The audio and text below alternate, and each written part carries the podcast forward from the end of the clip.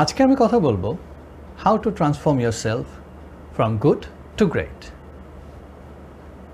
আমাদেরকে উন্নতি করার জন্য একটি মাত্র পলিসি ফলো করা উচিত, এটাকে আমরা বলবো হেজহগ অ্যাপ্রোচ, অর্থাৎ সচারু তার নিজেকে রক্ষা করার জন্য শুধুমাত্র একটি আত্মরক্ষামূলক পদ্ধতি অবলম্বন করে থাকে এবং অধিকাংশ ক্ষেত্রে সে একটি পদ্ধতি কার্যকরভাবে তাকে সারা জীবন রক্ষা করে থাকে।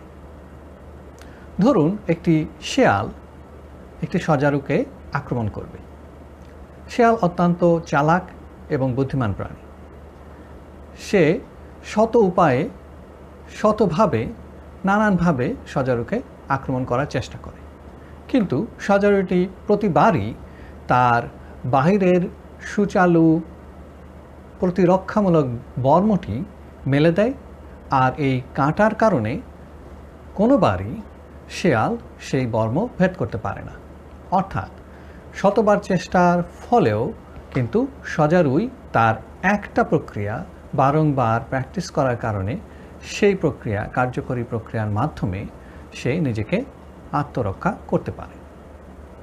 আমাদের বাস্তব জীবনেও আমরা নানাবিধ কাজে নিজেকে ব্যস্ত না করে আমরা যে কাজটাতে খুবই ভালো সেই কাজটাতেই অধিক মনোনিবেশ করা উচিত এবং তাতে আমাদের লক্ষ্য অর্জন করা সম্ভাবনা অনেক বেশি।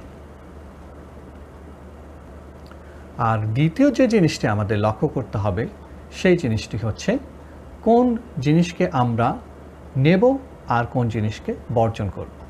অর্থাৎ আপনার লক্ষ্যমাত্রার সাথে সামঞ্জস্যপূর্ণ জিনিস সেগুলো শুধু আপনি গ্রহণ করবেন, আর আপনার সেই সুনির্দিষ্ট লক্ষ্যের সাথে সামঞ্জস্যপূর্ণ নয় এমন জিনিস আপনার বর্জন করা উচিত। এই জিনিসটি যদি আরেকটি উদাহরণ দেই তাহলে সহজেই বুঝতে পারবেন। আমাদের জীবনকে যদি একটি বাসের সাথে তুলনা করি আর আমাদের লক্ষ্যমাত্রাকে যদি যাত্রীর সাথে তুলনা করি, তাহলে আপনার একটি বাসের একটি নির্দিষ্ট রুট থাকে এবং একটি নির্দিষ্ট গন্তব্য থাকে।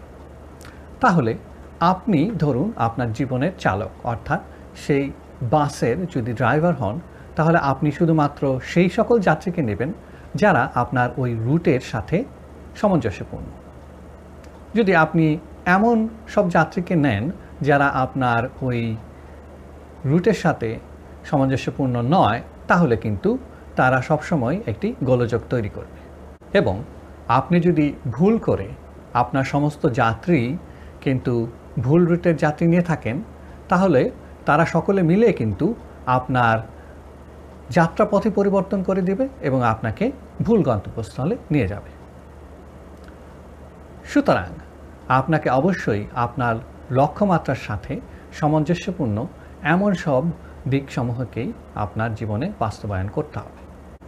তাছাড়া ধরুন আপনি হাজারটা দিকে এক মাইল করে অগ্রসর হলেন, তাহলে আপনার কেন্দ্রস্থল থেকে কিন্তু আপনার দূরত্ব মাত্র এক কিলোমিটার, অথচ আপনি বাস্তব জীবনে কিন্তু এক হাজার বার চেষ্টা করে এক হাজার কিলোমিটার পথ অতিক্রম করেছেন।